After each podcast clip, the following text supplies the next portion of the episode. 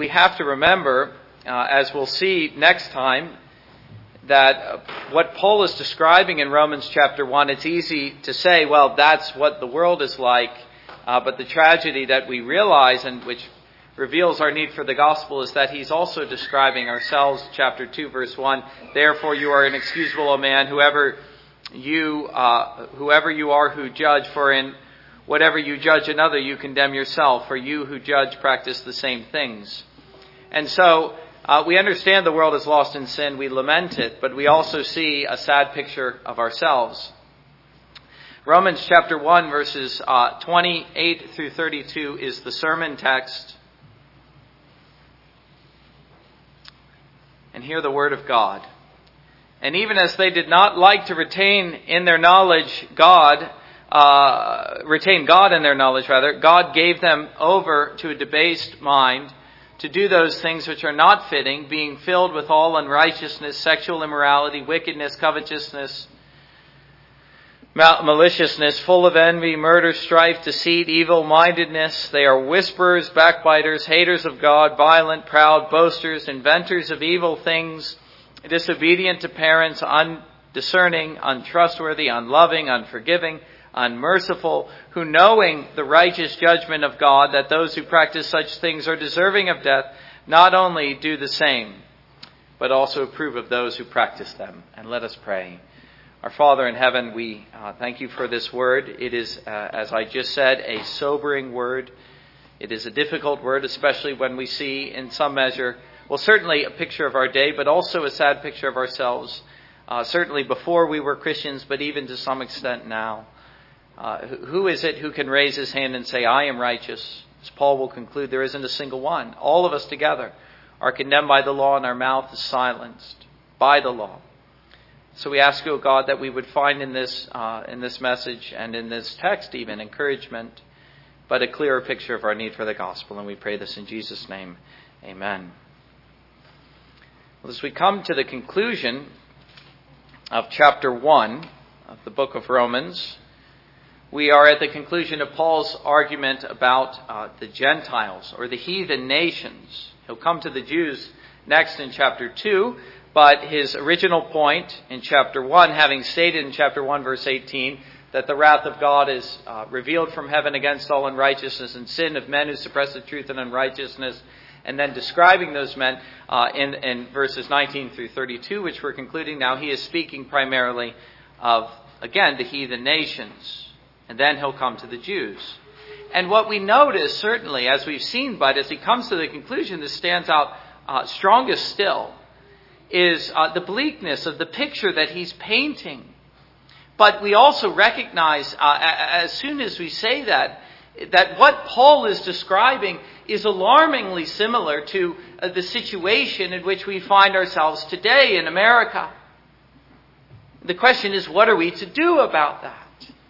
Well, let me just say that for my part, I am glad that it is so.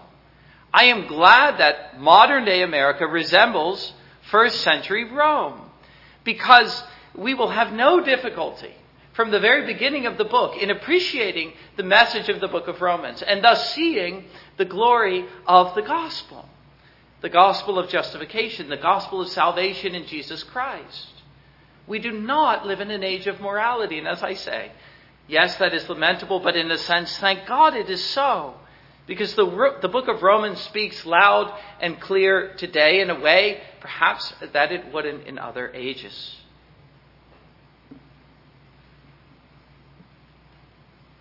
The answer then to this problem of the wrath of God that is being revealed through such alarming immorality is that which Paul gives just before it in chapter 1, verses 16 and 17.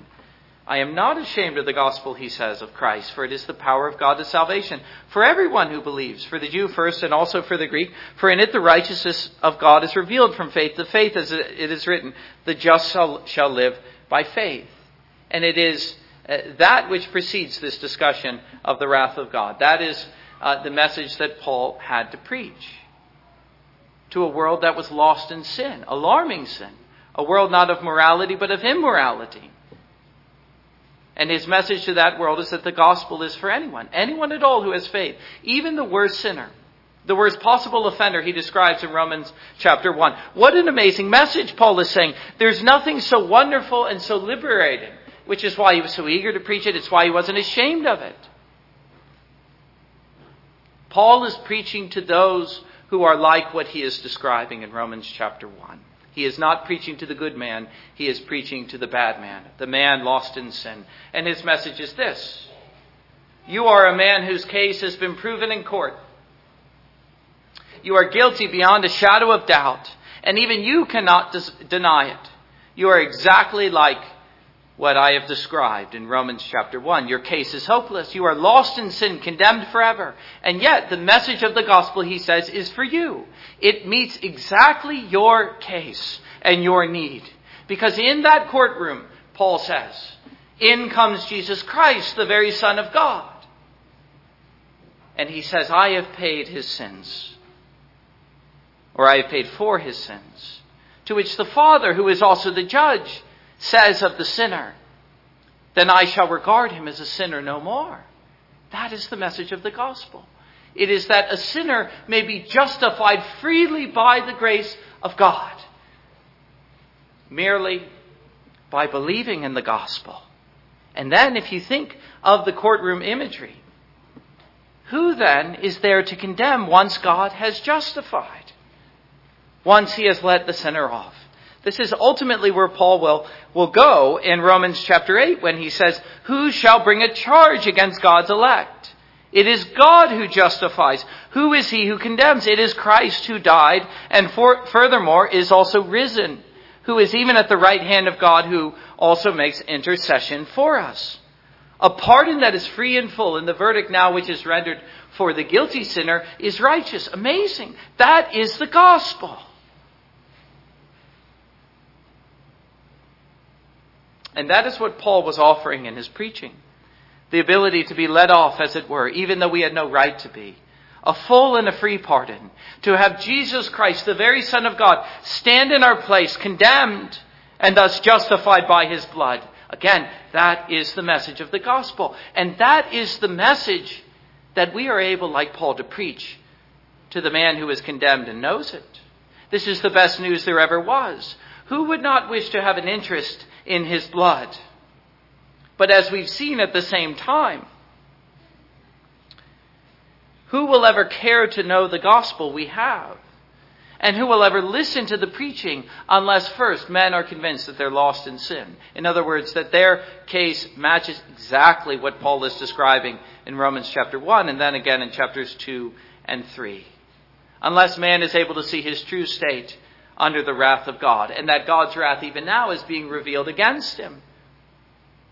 And, as John the Baptist says, that the axe is even now laid at the root of the trees, so that at any moment they might be cut down and cast into, fi- into the fires of hell, unless they repent and believe the gospel. And so we must begin with this. And we must indeed have the courage to face things as they really are, even if they really are as bad as this. And I don't think any of us can deny that they are. That things today really are just as bad as Paul is describing. But only then will we glory in the gospel and share Paul's amazing confidence in it and desire to share it with others. Again, even to a world lost in sin. We will be able to say, here is a message for you, the sinner. Here is a way to be saved. Well, last time, so we come to the concluding verses. Remember what led him to say it in verses 21 through 27. We, we saw Paul was saying this, and, and really all of it is, is just one argument. Verses 19 through 32, but we looked at 21 through 27. Paul was describing two things, as you remember. First, this terrible downward spiral into sin. Man just gets worse and worse and worse. It is a process uh, which I called uh, of moral degradation. First, man denies what he knows to be true about God, and then as a result of this, his mind becomes depraved, which is a thought we see again in verse 28. And then, as a third step, men become idolaters. They exchange the glory of God for uh, the, the, the crudeness of the creation. Following this, as a second point, we saw how God responds to this. He gives men over to their sinfulness. He pushes them into sin, as it were, and lets them have their fill of sin.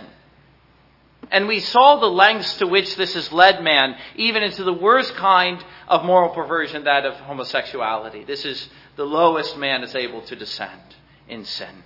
He can go no further. And so sin involves first a denial of the Creator. And then as a result of this, an inversion of His created order.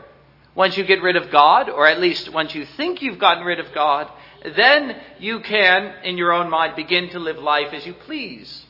The reality is that you are actively denying God all the time and taking everything that is good about Him and His creation and you are twisting it, you are distorting it, and you are inverting it. But as we saw and as I just said, God is not passive in this. He is actively involved. He is dealing with man according to what his sin deserves. Verse 27. Men receiving in themselves the penalty of their error which was due. And that penalty is meted out in the fact that God is giving man over to sin. The penalty for sin, as I said last time, now, the, now we would not think like this, but this is how God thinks. The penalty for sin in the present age is more sin. And when you understand what a grotesque and what a terrible thing sin is, that sin is itself its own punishment, uh, then you will see the justice of this. God is giving man over, verse 27, uh, 24, verse 26, and that becomes again the theme of our present section, verse 28.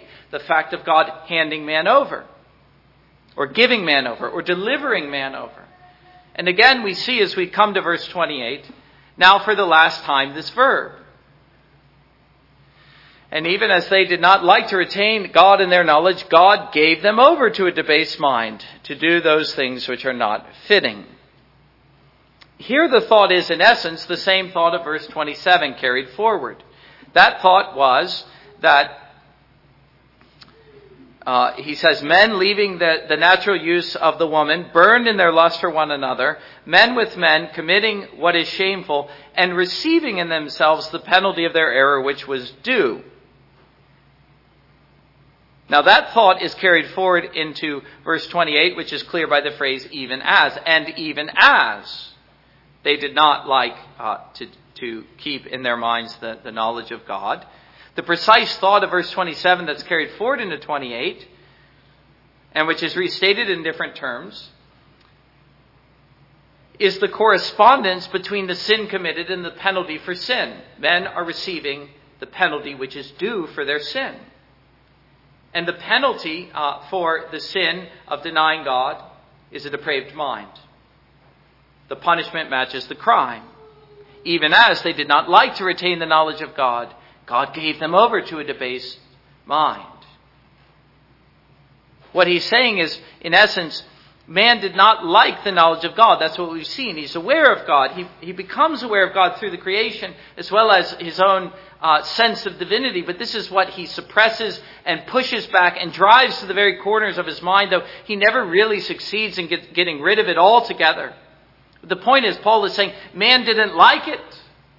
Or perhaps, depending on how you translate it, man didn't approve of it. He, he thought about God, he considered him, and he decided he did not approve of that idea. And so he rejected the knowledge of God. He thought that wisdom could be found in science or in atheism or somewhere else, but not in religion. Certainly not there. He was, of course, aware of it, as Paul says, but it was something he did not like at all. And the reason he does not like it is because of his desire to live a life of sin, obviously, as Paul has been describing in Romans chapter 1. It is man's immorality, it is his desire to sin that leads him to get rid of the God to whom he knows he is accountable. And so he seeks as best he can to get rid of this knowledge of God and to live as though there were no God. And so the penalty matches the crime. Men didn't like the knowledge of God, and so what does God do?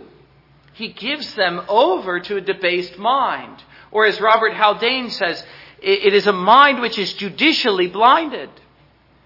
And so the darkness and the blindness which men experience is not solely the result of their own sin, but it is something that God has done to them.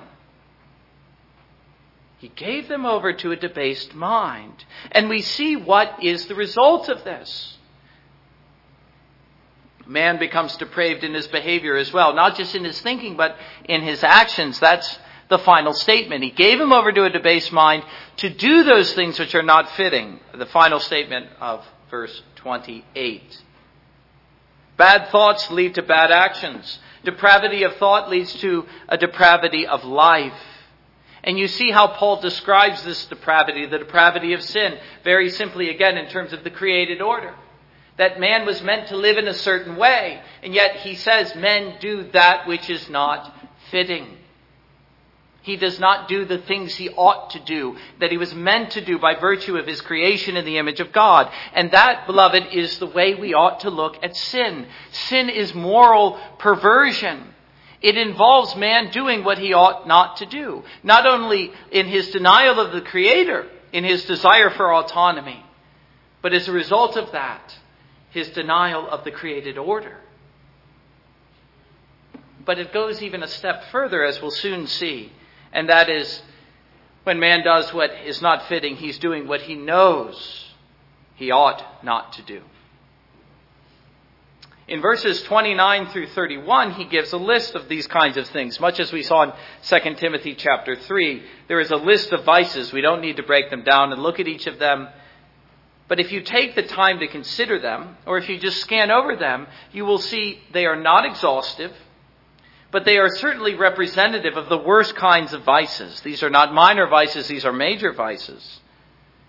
And the point of it is that, just as in first or uh, Second Timothy three, that man in sin becomes depraved. He becomes vile. He becomes indecent.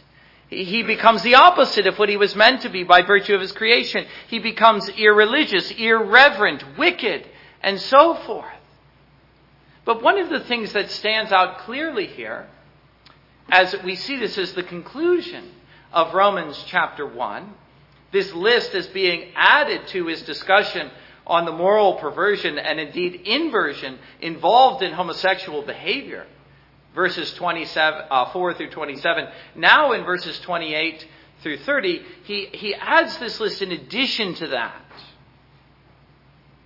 Now, going back to verses 24 through 27, the sin of homosexuality was seen as the cardinal vice and thus the principal evidence that man has been given over by God. If man could descend this far into sin, as far as man is capable of going, then surely God must have ceased to restrain him. Obviously so.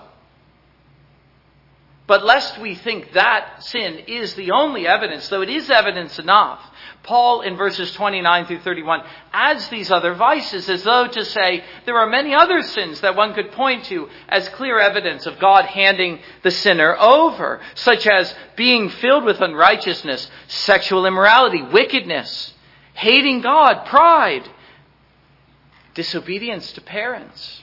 On and on he goes. But let me also say this.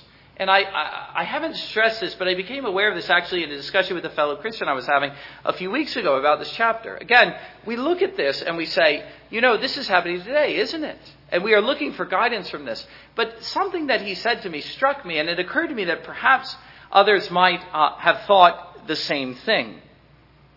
When Paul is speaking of God handing the sinner over judicially, he is not speaking of the individual. And, and there is danger that we might think of it in terms that way. But he is speaking rather of the collective aspect. The plural, you notice, is being used, not the singular. God gave them up.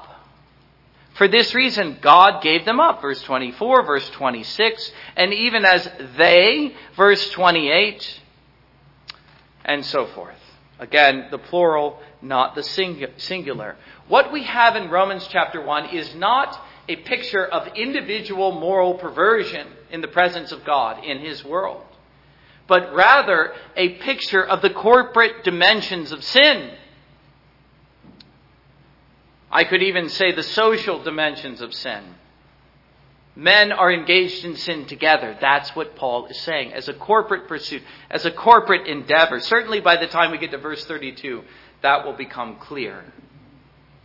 As there is, on the one hand, a, a society of the redeemed whom we call Christians, and that society we call the church, or a society of the godly, so there is, according to the Bible, and this is obvious enough if you look at the world today, there is a society of sinners.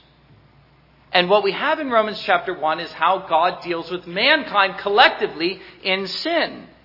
How he deals with nations, how he deals with the world, and how he will deal with man in, on the last day. Certainly by uh, Romans chapter 3, verses 19 through 20, that will become clear. But the crowning indictment against the society of sinners is stated in verse 32. And I'll just read the first part because we see two statements here. He says, Who knowing that the righteous judgment of God, that those who practice such things are deserving of death, not only do the same, and I'll stop there.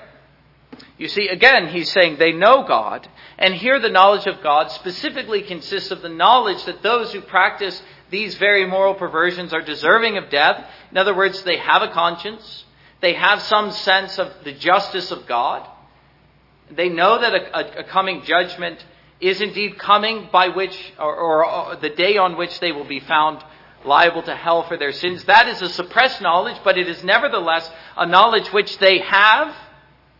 Those who practice such things are worthy of death. Men know what they are doing is wrong. That is Paul's point. They are, as depraved as their minds become, they still know that it is wrong to sin. And what is more, they know that they will be judged and damned for their actions, and that they deserve to be damned for their actions.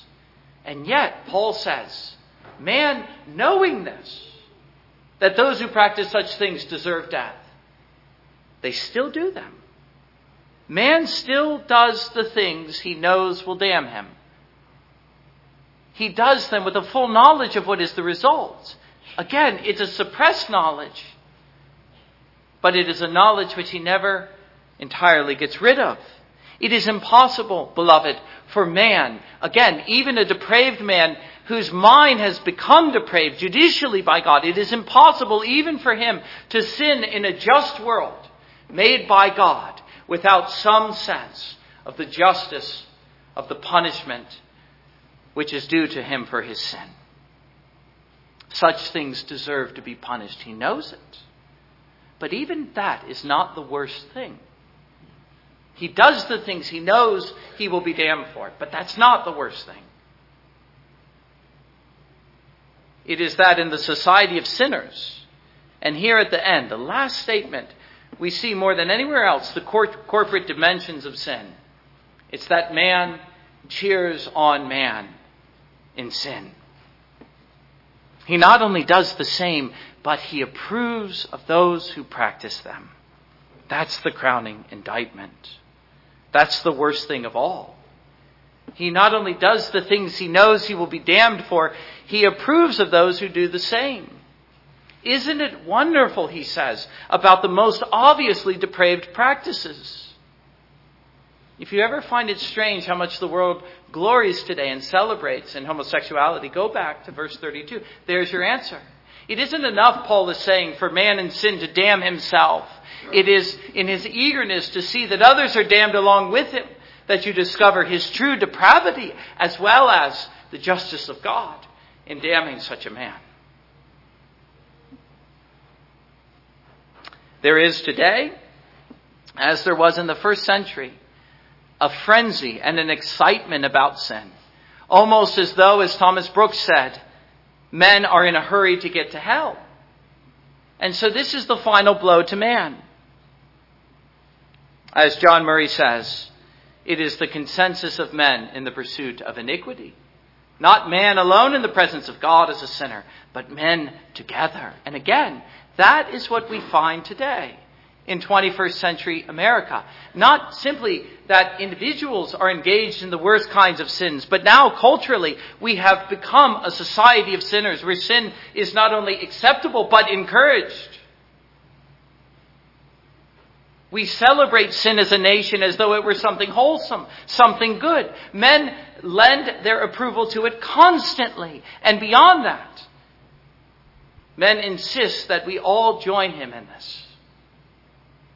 You ought to approve of it as well. And here is something, let me just say, that I think is the worst indictment against the church today. Perhaps the greatest lie Satan ever told the church, the American church, was that it didn't matter how the world lived so long as we pursued holiness ourselves. And yet, look at what Paul is saying here. What is the height of iniquity? It is lending approval to iniquity. It is failing to condemn the worst sins in others, acting as though it were all right. The church today has lost her voice in society. And why is that? Well, I think it's because of this. There's nothing so tragic as when we Christians give the impression to the world that we either approve of or we simply don't care that men are damning themselves by their sins. And this is most evident in the church's soft position on homosexuality, and I would even say her soft embrace of homosexuality. But rest assured, beloved, the day will come and is nearly upon us when it won't be enough to say of the world in her sin, let, uh, live and let live. But the world will demand your allegiance to its false gods of sin and immorality. And what will you say then? Already we're finding that those who do not approve of homosexuality are losing their place in society. They're losing their jobs, they're losing their voice. It's a slow process, but it is beginning. And we should find nothing strange in this because the world has always been like this. The answer, again, is found in the Bible. And the only question we should have, again, taking 2 Timothy 3 along with Romans chapter 1, is whether we are willing to be persecuted for the truth or for going to go along with the world in its pursuit and celebration of sin. All who desire to live godly, Paul says, will be persecuted. Here is a day uh, where the need for godliness is as great as ever. And in what will our godliness be seen? Will it not be seen, beloved, in our rejection of the falsehood and of sin?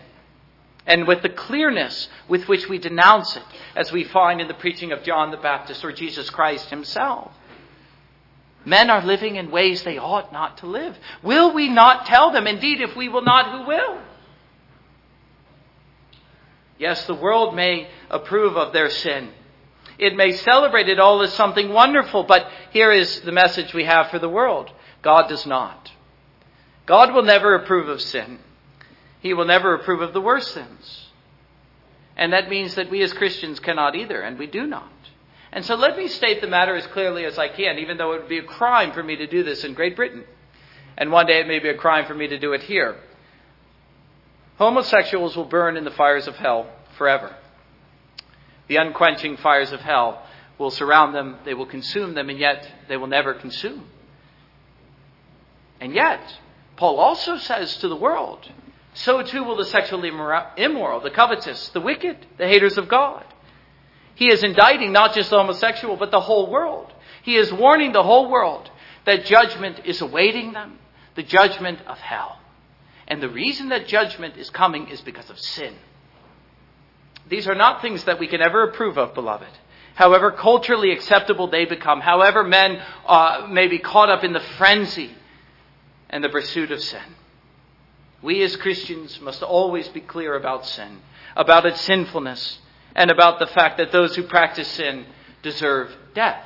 What Paul says even the unbeliever knows. And let me say this as well something that we Reformed Christians, and perhaps only we, are able to say, and that is the fact that God is glorified in the damnation of sinners. Even here is reason to praise Him.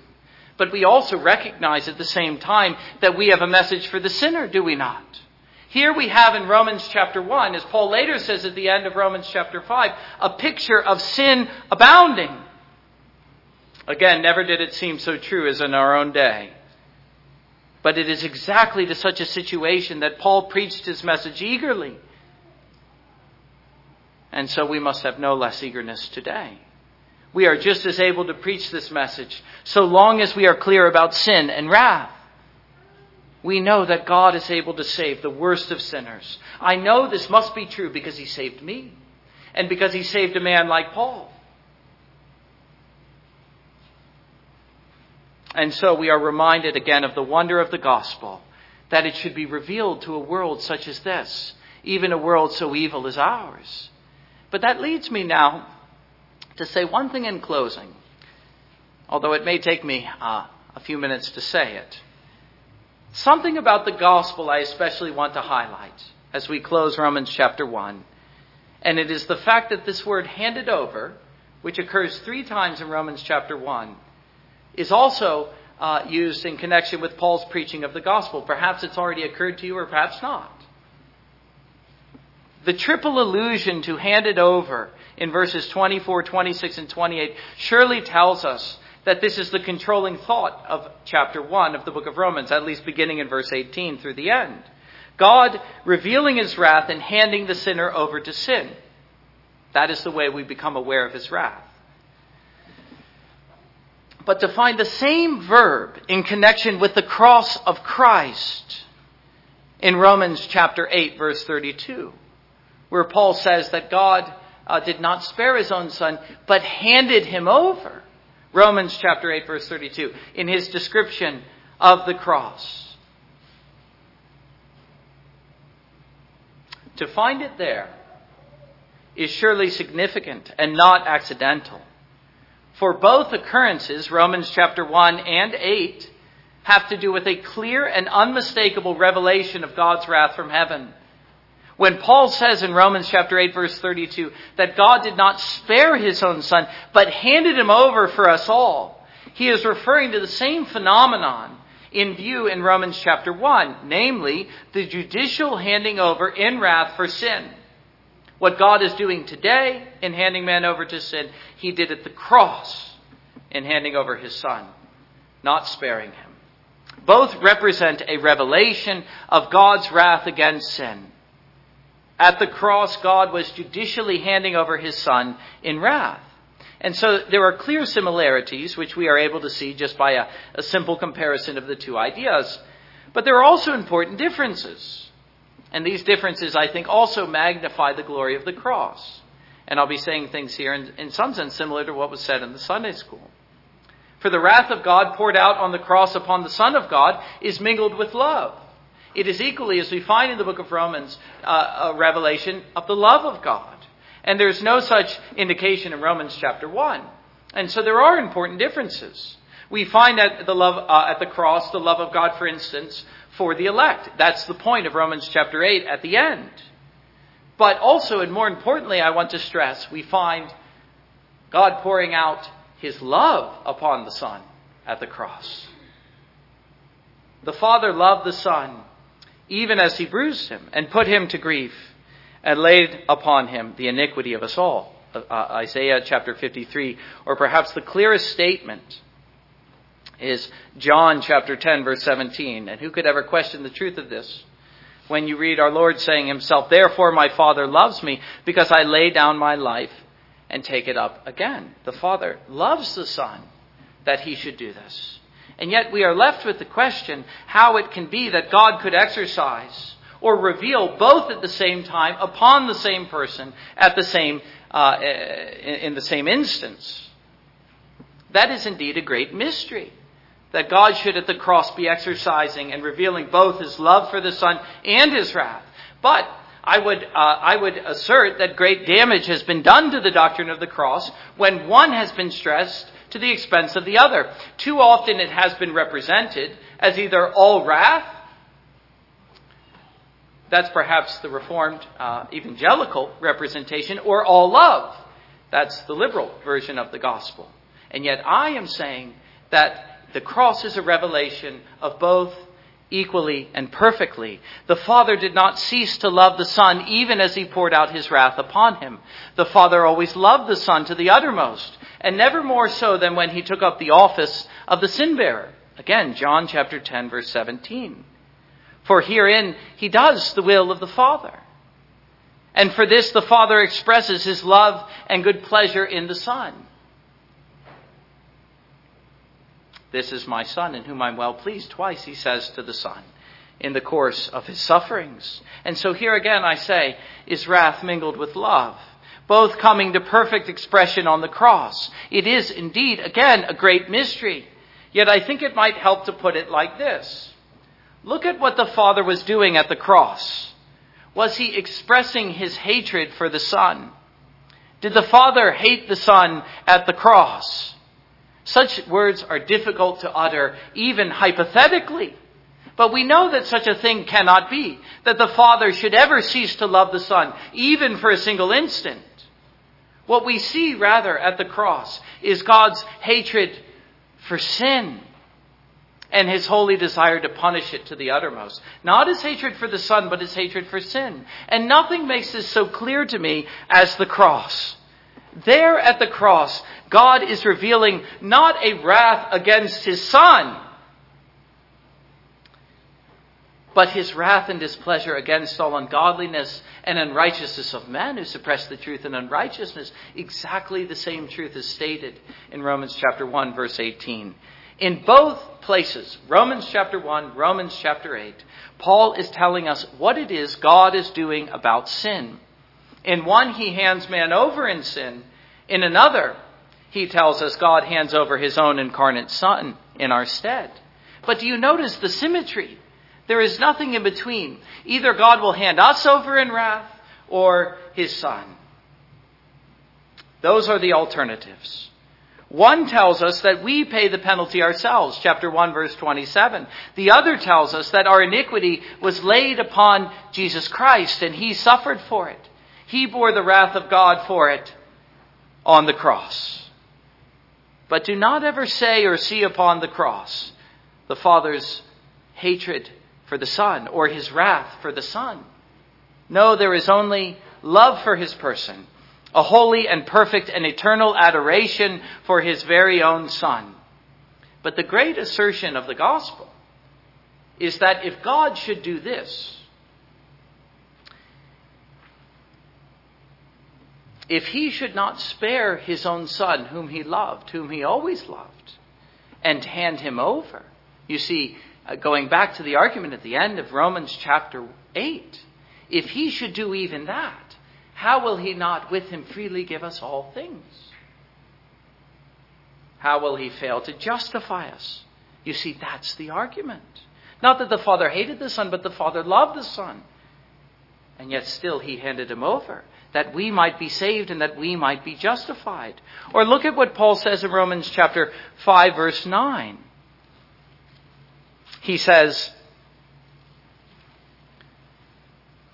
speaking of the cross, much more than, having now been justified by his blood, we shall be saved from wrath through him. It's also wonderful, you see, coming back now to what I began with, and that is the wonder of the gospel. It is a perfect deliverance from what? From God's wrath. Nothing was able to do it save this one thing, the blood of Jesus Christ, the Son of God.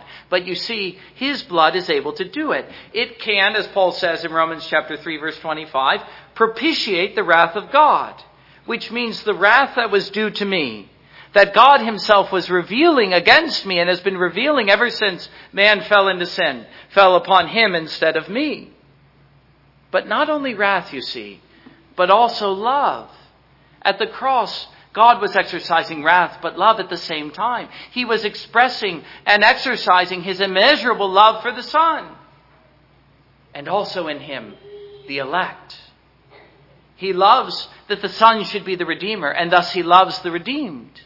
Wrath and love mingled together at the cross, and both coming to perfect expression there. And it is for that reason that we are able to conclude that if I am in him, then I am saved. I am not only delivered from the wrath of God, but that I am forever loved by God. And there isn't anything in the whole world that could ever separate me from the wrath of God now that He has handed over His own Son. And such is uh, the argument that we are leading on to. Uh, but for now, we, we uh, lay aside God's word. Amen. And let us come together.